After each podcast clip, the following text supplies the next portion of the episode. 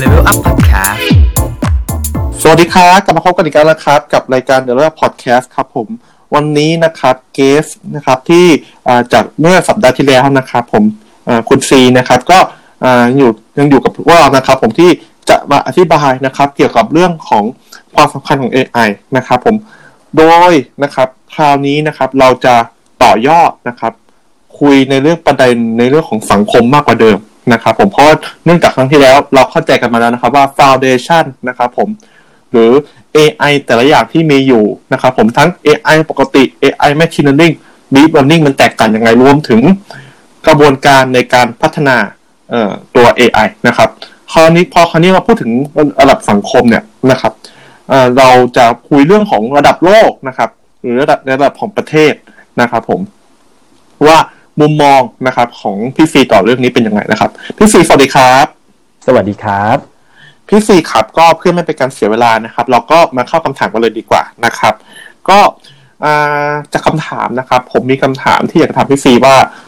เอ่อในมุมมองนะครับ มุมมองของพี่ซีเลยนะครับ ว่าความสามารถของ AI เนี่ยครับอ่าในระดับโลกเนี่ยมันมันมันสามารถไปได้ไกลถึงระดับไหนครับผม โอ้โหเป็นคำถามที่กว้างมากเลยครับ ก็คือจริง ๆแล้วเนี่ยนะครับ AI เนี่ยก็คือเหมือนกับเราสามารถตามตามคอนเซ็ปต์นะครับ ก็คือเราสามารถเพิ่มความฉลาดนะครับเข้ากับเครื่องจักรได้นะครับ เพราะฉะนั้นเนี่ยอิทธิพลของมันเนี่ยมันมันจะ Impact มาก ๆนะครับ เหมือนกับอารมณ์สมัยที่เรามีไฟฟ้าครั้งแรกนะครับ ครับ impact ทุก industry เลยนะครับครับอืมจริงๆอ่าถ้าเริ่มจากอ่าต้องอาจจะต้องเริ่มจากว่า industry ไหนนะครับ industry ที่น่าจะมีอิทธิพลที่สุดนะครับ ก็คือเป็น industry ที่มี Data เยอะนะครับอืมจริงๆเราเราก็เริ่มเห็นแล้วเนาะนะครับ อย่างเช่นโฆษณาอย่างเงี้ยนะครับครับว่าเราครับเราเอ่อเข้าเว็บไซต์ใช่ไหมครับ ก็จะมีโอ้โฆษณาเนี่ย ก็จะเก่งขึ้นเรื่อยๆ มาทำให้เราตรงใจได้มากขึ้นเรื่อยๆนะครับ จริงๆ แล้วอันเนี้ยเนี่ยมี AI อยู่หลังบ้านนะครับ ข้างในนะครับ ที่เอ่อโกของเขาก็คือว่าทำยังไงก็ได้อะให้คนคลิกโฆษณาได้มากที่สุดนะคอืรัอบหือเพราะว่าถ้าเกิดเขาคลิกโฆษณาได้นะครับเอ่อเขาก็ได้เงินจากคนที่มาฝากโฆษณาจริงไหมครับ เพราะว่าโมเดลโฆษณาอยู่นี้เป็นอย่างนี้ใช่ไหมครับ ใช่ครับนะครับ แล้วก็หรืออย่างเช่นเอ่ออย่างเช่น Google ก็ได้ครับ อย่างที่ชัดเจนอย่าง Gmail อย่างเงี้ย ที่เราชอบเขามากเหลือเกินเนี่ยเพราะอะไรครับเขามี spam filter ดีใช่ไหมครับเวลาแบบ มีมีเมลที่มันเป็นเมลขยะมาเนี่ยโอ้โหระบบฉลาดมากสามารถแยกแยะได้นะครับครัริงๆแล้วเนี่ยก็คือเขาก็มี AI อยู่ข้างหลังนะครับ ก็คือเป็น spam detector นะครับ ซึ่งเอาเนื้อหาอีเมลเนี่ยที่ส่งมาหาเราเนี่ยนะครับ มาประมวลผลนะครับ แล้วก็มาเป็น X เนี่ยก็คือเป็นข้อมูลอีเมลนะครับอือฮึ Y ก็คือบอกว่าอันเนี้ยมันควรจะ อยู่ในสแปมหรือไม่สแปมนะครับ แล้วเขาก็ยังทำเสริมอีกนะ พอไม่สแปมปุ๊บเนี่ย อันเนี้ยมันควรจะเป็น primary เป็น marketing เป็นอะไรเนี่ยแบ่งให้เราอีกเรียบร้อยเลยใช่ไหมครับอือหืออ่าเพราะฉะนั้นเนี่ย AI เนี่ยนะครับ สามารถทำให้ทั้ง Product ที่เป็นทั้งว่า Product จริง ๆ อย่างฮาร์ดแวร์อย่างซอฟต์แวร์อย่างเว็บแอปพลิเคชันหรือ Product ใด ๆ เนี่ยนะครับ มีความฉลาดมากขึ้นมีอิทธิพลสูงมากครับ เหมือนเสมือนกับสมัยที่เราเพิ่งรู้จักไฟฟ้าใหม่ๆเลย AI ก็คือเหมือนกับเป็นไฟฟ้ายุคใหม่นั่นเองนะครับครับ เพราะฉะนั้นมันจะ shape เอ่อโลกธุรกิจโลกเอ่อชีวิตความเป็นอยู่ของเราเนี่ย ค่อนข้างชัดเจนมากๆนะครับโอเคมครับครับ น่าจะตอบประมาณนี้ครับ โอเคครับ นั้นผมขออนุญาตถาม in detail เมื่อกี้คำถามมันอาจจะกว้างไปนะครับคำตอบคือมันสามารถส่งผลกระทบกับอ่า ทุกอย่างทุกทุกทุก industry แต่อาจจะเริ่มกับ industry ที่มี Data มากกว่า คราวนี้ผมอยากจะอยากจะฟังเคสเพิ่มเติมนะครับผมในเคสที่ที่พี่ซีประทับใจเองนะครับ ว่าปกติแล้วของมันเคสเกี่ยวกับ AI ว่าปกติแล้วพี่ซีประทับใจเคสไหนของ AI บ้าง มันสามารถส่งสามารถที่ทำแบบพี่ซีแบบเออ ตอนเนี้ยอยากอยากจะมาเล่าให้กับทุกคนได้ฟังครับผม ครับ อืม ตอนนี้นะครับ จริง ๆ คือเราก็เห็นเห็นเห็นหลากหลายนะครับครับจริงๆแล้วเนี่ย AI เนี่ยนะครับ มีถ้าถ้าเห็นที่กระทบชัดเจนมากๆนะครับ ก็อย่างเช่นอ่าทางทางการเงินนะครับครับทางไฟ financial นะครับเออทาง financial เนี่ยอืมสมัยก่อนนะครับเราเวลาเราเราเราแบงก์สมัยก่อนเนาะเราก็ต้องมีเอ่อเปิดสาขาเยอะๆใช่ไหมครับ มีคนเยอะๆเลยใช่ไหมครับ ใช่ครับสมัยนี้ก็พอเห็นอพอแบงค์เริ่มทำแอปพลิเคชันมานะครับ ขึ้นมาเนี่ยนะครับ เพื่อเพื่อเป็นบริการให้เราเนี่ยนะครับในตรงเนี้ยนะครับ เราก็จะมี AI เนี่ย ก็คือทุกอย่างเพื่ออะไรเขาก็เพื่อเก็บข้อมูลทุกอย่างให้เป็นดิจิตอลนะครับ เพราะว่าสมัยก่อนเนี่ยเวลาเราไปที่สาขาเนี่ยเขาก็ key เข้าดิจิตอลแล้วล่ะแต่ว่ามีข้อมูลหลายอย่างยังเป็นกระดาษอยู่เยอะมากใช่ไหมครับพอตอนนี้เอ่อพอแบงค์เนี่ยเขาเริ่มเก็บข้อมูลนะครับ เห็นภาพเลยใช่ไหมครับ พอเก็บข้อมูลได้แล้วเนี่ยครับ AI เริ่มทำแทนคนได้เนี่ยครับ การเลิกออฟคือแบบครั้งใหญ่ก็เกิดขึ้นนะครับอืมต้นทุนอะไรพวกเนี้ยนะครับ ลดลงมหาศาลมากเลยนะครับก็คือ เออมันมันก็ อันนี้คือพูดในเชิง Impact แล้วกันนะครับ มันครัมันบก็ไม่ได้แบบ มันมีมันเป็นปัจจัยลบต่อต่อ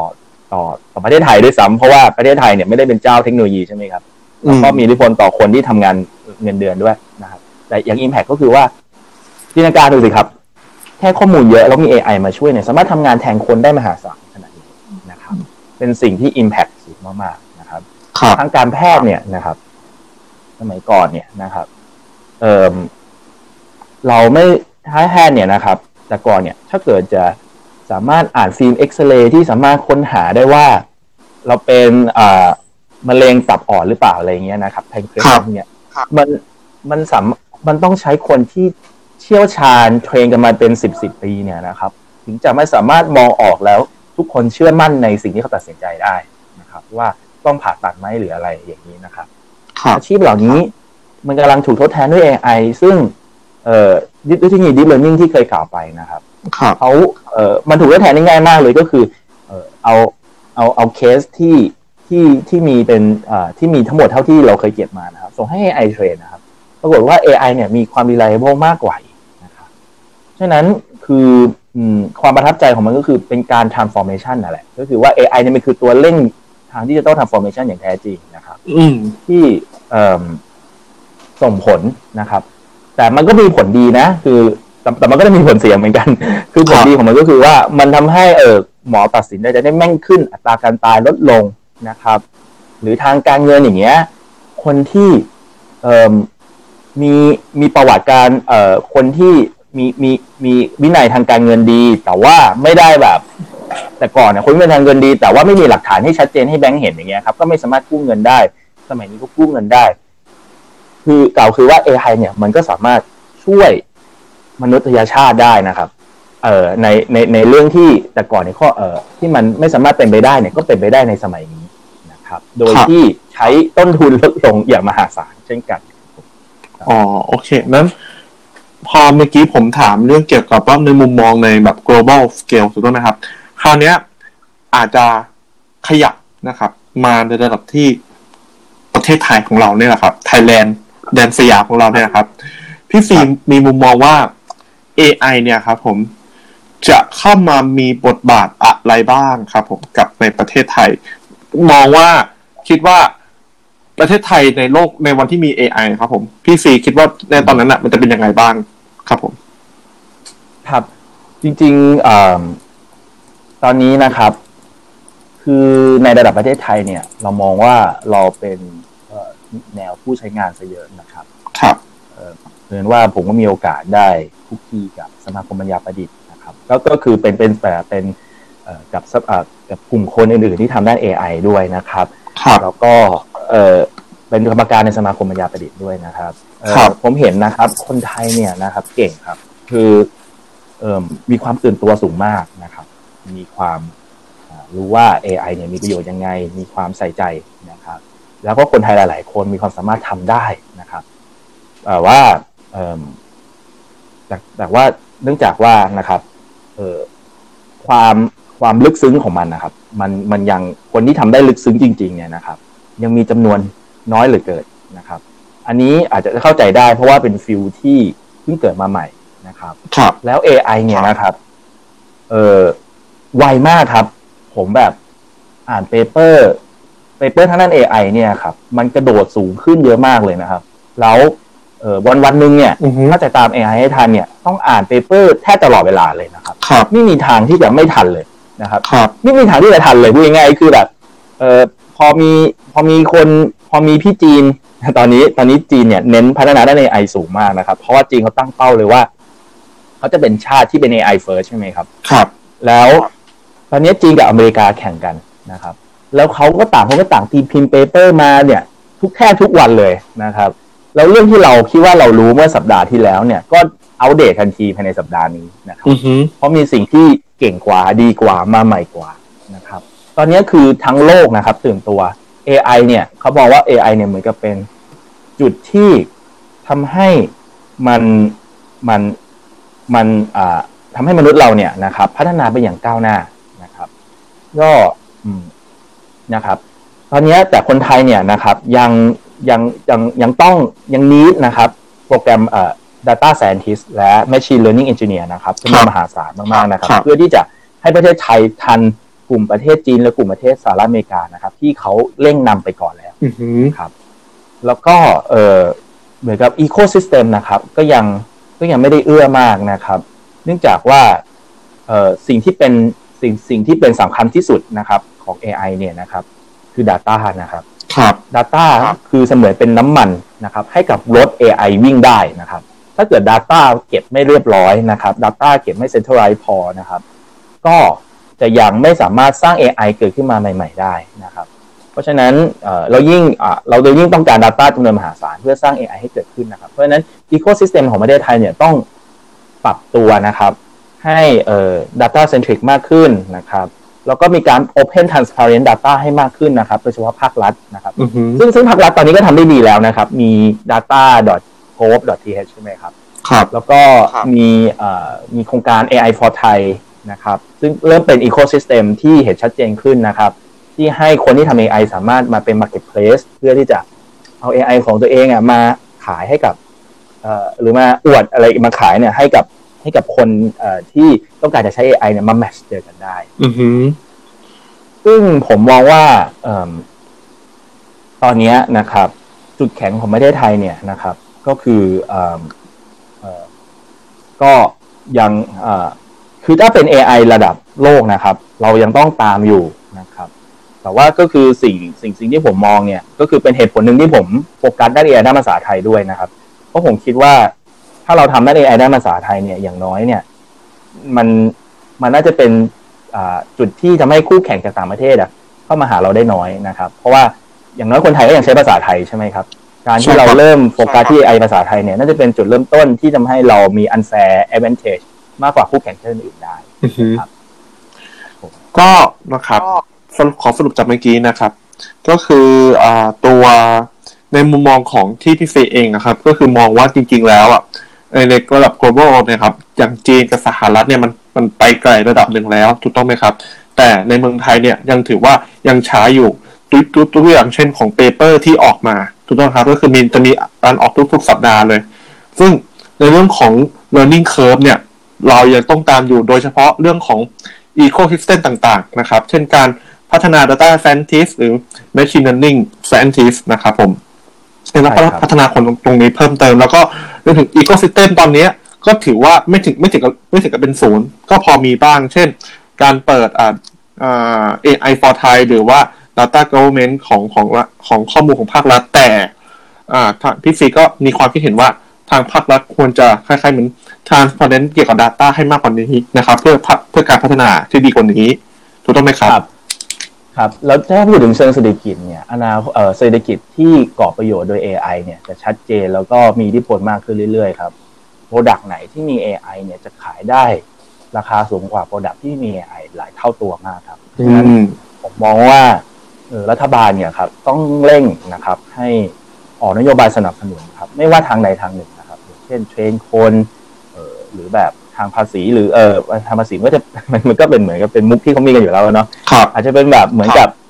ให้ funding เลยก็ได้ หรือแบบเป็น accelerator ทางด้าน AI โดยเฉพาะไปเลยก็ได้ครับเอ่อคนไหนถ้าทำ AI ได้นะครับ ให้ให้เกิด AI บูมในประเทศไทยให้ได้นะครับอือฮึพอเราทำ AI บูมในประเทศไทยได้เนี่ย product ของประเทศไทยเนี่ยเอ่อมี AI ติดนะครับ เราก็จะ strong ก้าวกระโดดหลาย ๆ ประเทศในโลกนะครับ ทางด้านเศรษฐกิจได้เลยนะ ครับอือหือครับอันนี้เป็นเป็นเป็นเวที่อยากจะผลักดันให้เกิดขึ้นนะครับจริงๆพอเมื่อกี้พอพูดถึงตัวภาครัฐอะก็ก็นึกถึงที่ที่ที่พี่เฟยพูดเมื่อกี้คือจริงๆแล้ว AI อะก็ที่จริงภาครัฐควรสนับสนุนให้คนผลิต AI ซึ่งคราวเนี้ยพอพอผมไม่แน่ใจว่าจริงๆแล้วกระบวนการทำงานของภาครัฐในมุมมองของพี่เฟยอะมัน AI ควรมัน disrupt นะเพราะเขาก็มี Data เยอะนะ แล้วเขาตอนนี้เขาก็ยังเป็นองค์กรที่ใช้คนเยอะอยู่เหมือนกัน ถ้าเกิดมีการมี AI อะอันนี้มีมุมมองของพี่ซีต่อเรื่องเนี้ยคิดว่า AI ควรมีเข้ามาบทบาทต่อการทำงานของภาครัฐไหมครับ หรือว่ายังไง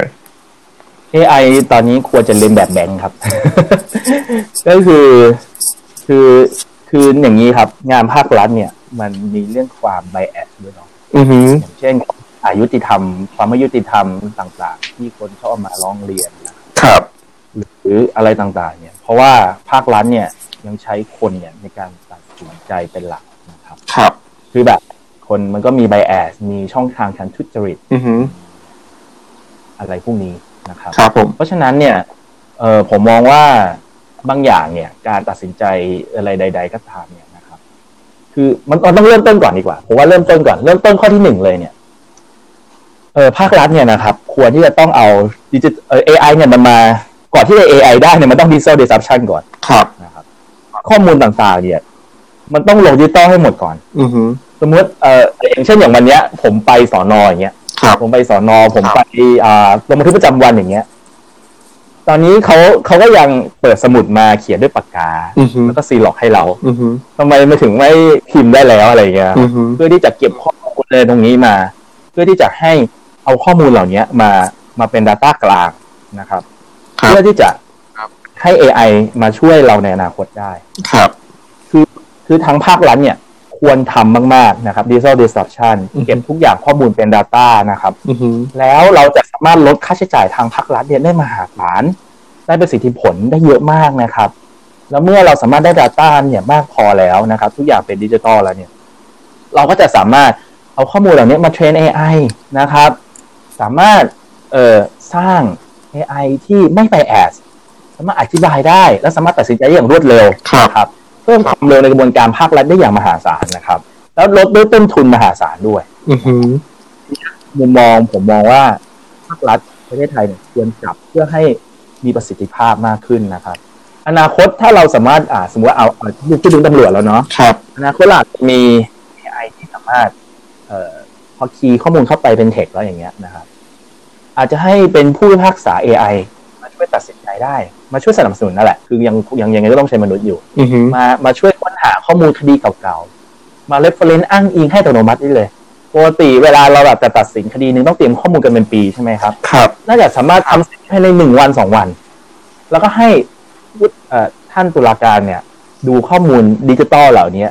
อย่างครบรอบด้านที่ AI ไปกวาดมาให้แล้วอือหือแล้วก็สามารถตัดสินใจได้เลยนะครับ ให้ขบวนคดีไม่ต้องต่อคิวยาวกันเป็นปีอย่างตอนนี้นะครับ ครับ เราเห็นกันอยู่ใช่ไหมกว่าจะตัดสินก็จะอะไรรอนานมากเป็นห้าปีสิบปี ใช่แล้วก็แบบคนคนคนที่เป็นจำเลยอย่างเงี้ยเขาไม่ได้อยู่ด้วยความกลัวว่าจะโดนเมื่อไหร่ห้าปีถึงสิบปี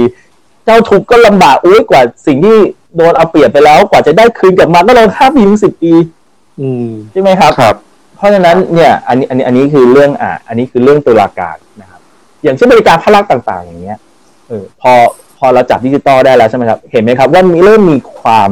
รวดเร็วเพิ่มขึ้นอย่างอย่างชัดเจนใช่ไหมครับ ครับ อะไรหลาย ๆ อย่างเนี่ย มันจะยิ่งดีขึ้นอีก ถ้าเราเก็บข้อมูลได้มากพอ แล้วก็เอา AI ไปจับอืมน่าจะตัดสินใจหรือให้บริการใดๆได้เลย แบบออนไลน์แบบอะไรเงี้ยนะครับ แล้วก็ทำเสร็จภายในหนึ่งนาทีสองนาทีอย่างเงี้ยนะครับครัอบย่างเช่นไปต่อไปกับขี่สองนาทีอย่างเงี้ยครับ ผมผมมันมันตอนนี้ก็เริ่มเห็นแล้วนะครับครับหรือกระบวนการต่างๆที่เขาต้องแบบเสีย ที่ประชากรเราต้องไปเสียเวลาไปทำเนี่ยนะครับ ที่อะไรเงี้ย มันน่าจะลดเวลาได้ ที่ควรทำครับ จริงๆนะครับ พอพอบางทีเรามองรัฐบาลนะครับ แล้วก็มองกลับมาย้อนมาที่ภาคธุรกิจ business เองนะแล้วก็นึกถึงถึงถึงสิ่งที่พี่ซีพูดจริงๆก็คือ การทำให้ให้ทุกอย่างมันถูกเป็นดิจิทัลก็คือ ให้ทุกอย่างมันถูกเก็บถูก record เป็นแบบดิจิตอลผมว่าบางทีบางอย่างเนี่ยเออในภาคธุรกิจเองก็ ยังปรับตัวตรงนี้ไม่ทันเหมือนกัน มันก็เลย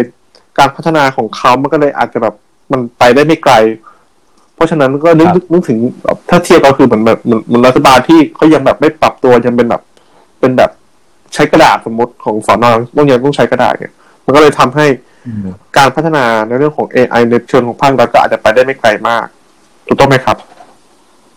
ครับ คือก็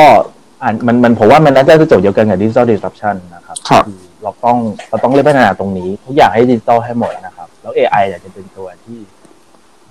ทำให้ทำให้เราก้าวกระโดดได้เลยนะครับโอเคครับ เหมือนสมัยก่อนอะเวลาเรา เวลาเราเอ่อเราที่ถ้าเกิดสมัยก่อนประเทศที่ไม่มีไฟฟ้าครับ กับประเทศที่มีไฟฟ้าเนี่ยมันเห็นอะไรชัดเจนอยู่แล้วครับ จริงครับครับครับครับคราวเนี้ยอันเนี้ยอ่า มีมีคำถามหนึ่งที่ คือบางทีผมก็รู้สึกถึง เอ่อคล้ายๆเหมือนพาราดอกซ์กันนะครับผม ผมไม่แน่ใจก็คือมันมีอ่าไม่แน่ใจที่ฟีได้ดูปะครับ อันนี้คือเป็นครับดีเบตของ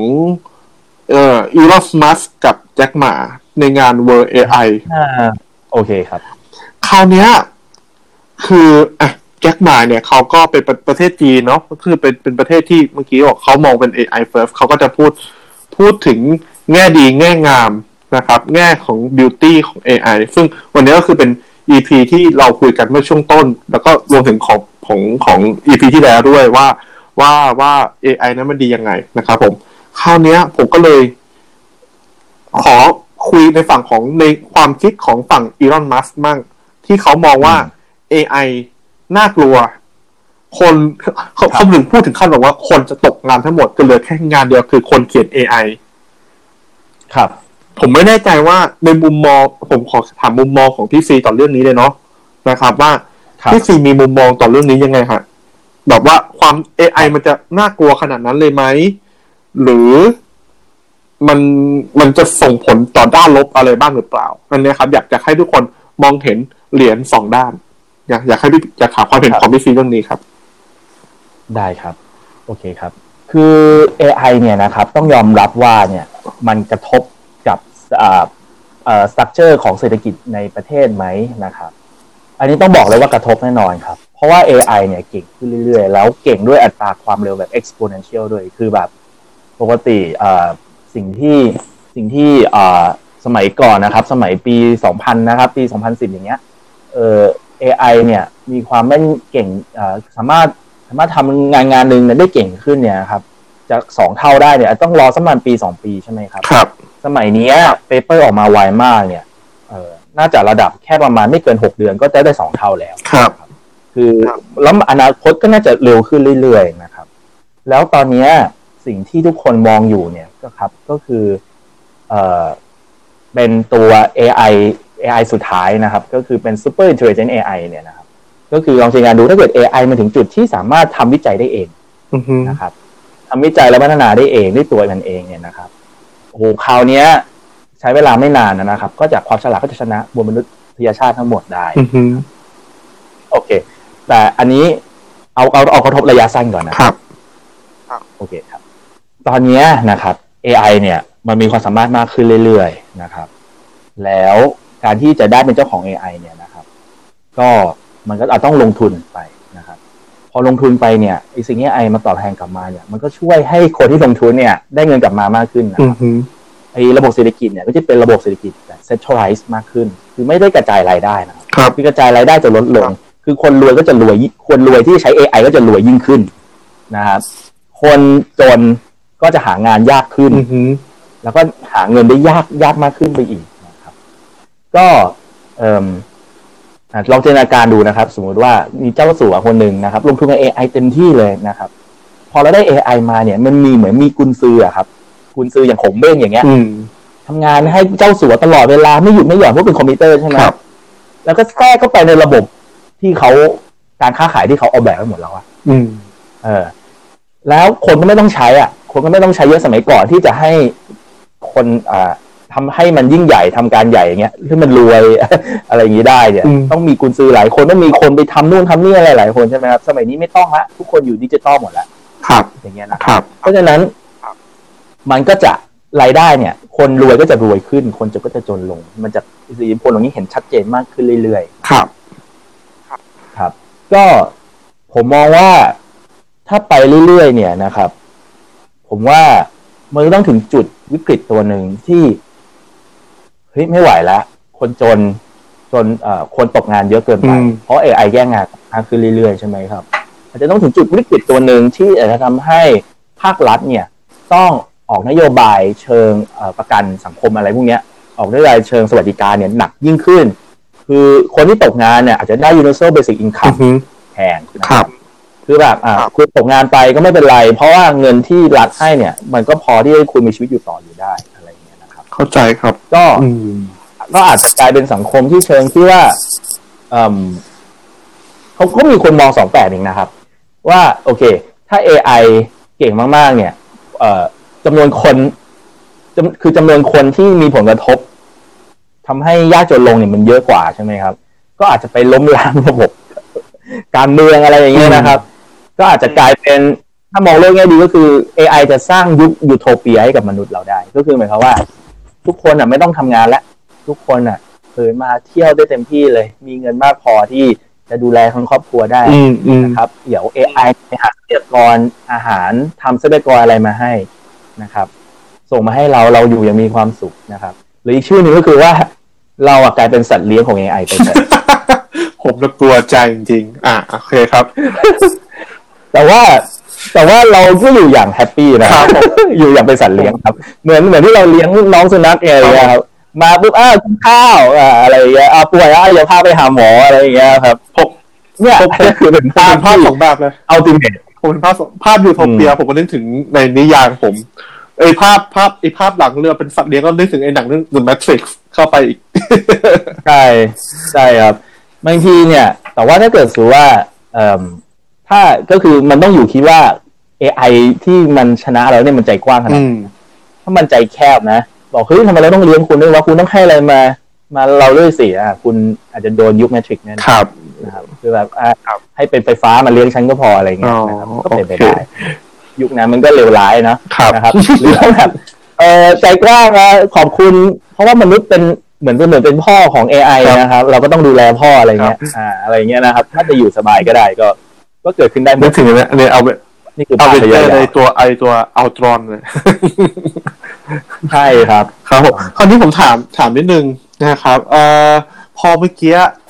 อ่าผมอะเห็นแล้วว่าว่า AI มันสามารถเข้าไปทุกอินดัสทรีเลย แล้วก็คนก็ชอบพูดมาว่า สิ่งหนึ่งที่ AI ไม่สามารถทำได้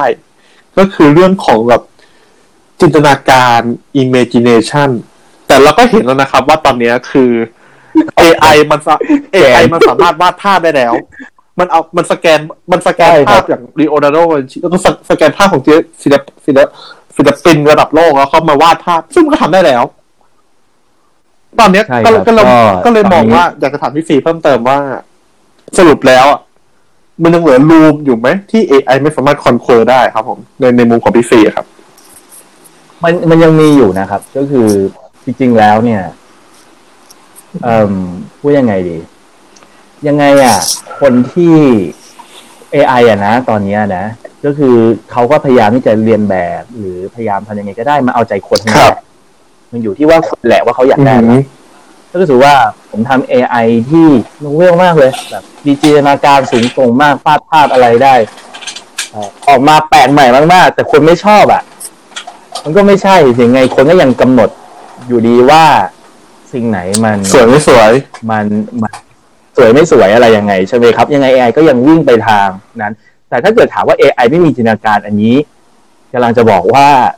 มันแค่ช่วงนี้แหละอืมโอเค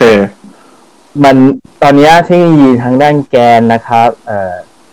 เอ่อพวกเจเนเรตภาพอะไรพวกเนี้ยนะครับ พวกเนี้ยโอ้มหาศาลมากครับ ก็สามารถทำเรียนแบบอะไรพวกนี้ได้นะครับ แล้วก็เริ่มเขียนสคริปต์บทหนัง เขียนนิยายได้นะครับ แต่งเพลงได้นะครับ โดนหมดแล้วครับ ถึงแม้ว่าจะเป็นยุค Creative Economy ก็ตามนะครับ สามารถเรียนแบบสร้างได้นะครับ ตอนนี้จริง ๆ เองอะ ผมก็ทำ AI ตัวหนึครังบนะครับ ที่ช่วยเขียนข่าวให้สำนักทำทำไมนะครับ เขียนให้กับสำนักพิมพ์เขียนอ๋อข่าวเขียนตัวหนึงข่าวครับ คือเขียนแค่เหมือนกับไปจดแค่คอไอเดียมานะครับ ว่าอ๋อนายเอฆาตกรรมนายบีอ่าที่นี่อย่างเงี้ย ครับก็ผมสามารถขียนให้เป็นพารากราฟไปเลยอ๋ออ่า บอกว่าณเกิดเหตุที่ตรงนี้นะครับ ผู้สื่อข่าวรายงานว่าอะไรเงี้ยครับวูไปเป็นพารากราฟอย่างเงี้ยก็ทำได้นะครับ ซึ่งเทคโนโลยีเนี้ยมันมันมันเร็วขึ้นแล้วก็มากขึ้นเรื่อยๆนะครับ ผมอ่านเปเปอร์เนี่ย มีทางด้านนี้มากขึ้นเรื่อยๆนะครับ ที่ผมมั่นใจว่าที่ที่อเมริกาอะไรตอนนี้นะครับ ก็เริ่มเวลาเขียนข่าวเนี่ย คือเขาไม่ได้ต้องเขียนทุกคำแล้วนะเขาเขียนแค่ คอไอเดียเฉยๆแล้วก็มี AI ไปเติมให้อะไรอย่างเงี้ยนะครับ เหมือนที่เราเขียนใน Gmail ตอนเนี้ยครับ เข้าใจครับนะครับเอาพิมพ์เข้าไปปุ๊บปุ๊บปุ๊บเขียนอ่า AI เสนอให้เขียนแค่นิดนึงแล้วก็มาให้เลย AI ช่วยเขียนต่อ อืม ใช่ครับ เพราะฉะนั้นถามเลยว่ามันช่วยเอ่อเรื่องจินตนาการอะไรพวกเนี้ยนะครับ AI ตอนนี้ก็พยายามเรียนแบบมนุษย์อยู่ จินตนาการที่แท้จริงมันก็ยังไม่มีครับนะครับก็เหมือนที่เราเถียงกันอยู่ในแหละ AI ที่มันฉลาดที่แท้จริงมันก็ไม่ฉลาดแท้จริงอืมใช่ไหมครับ แต่มันก็สามารถช่วยเราได้ถึงขนาดเนี้ยอืมนะครับ ช่วยประหยัดได้ถึงขนาดเนี้ยเพราะฉะนั้นเอ่อก็น่าจะเป็นเอ่อ AI น่าจะดันไปได้ไปได้สุดครับ โอเค ผมผมครับพอเก็ตภาพแล้วครับ เพราะว่าผมว่าสิ่งที่ผมได้เรียนรู้จากเรื่องนี้นะน่าจะคำถามนี้นะครับก็คือจริง ๆ แล้วอะเอ่อถามว่า AI มีจินตนาการไหมใน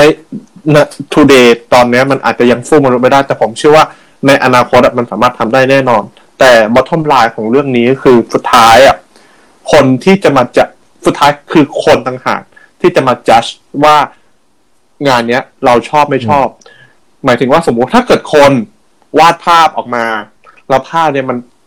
สื่อสารมันประทับใจมันดีกว่า AI ยังไงคนก็ยังชอบแนวคิดแบบคนอยู่ มันคือสุดท้ายคือเอาตัวใช่ครับตัดสินก็คือคนนั่นเองทำอะไรเพื่อให้คนครับนะครับ เป็นคนตัดสิน โอเค แต่แต่ถึงยังไงก็ไม่ได้ใช่ว่านักนักวาดรูปจะปลอดใช่ภัยหรือนักเขียนข่าวหรือนักเขียนจะปลอดภัยใช่นะเพครับราะฉะนั้นเพราะอนาคตเอาไม่คิดอนาคตด้วยกันครับ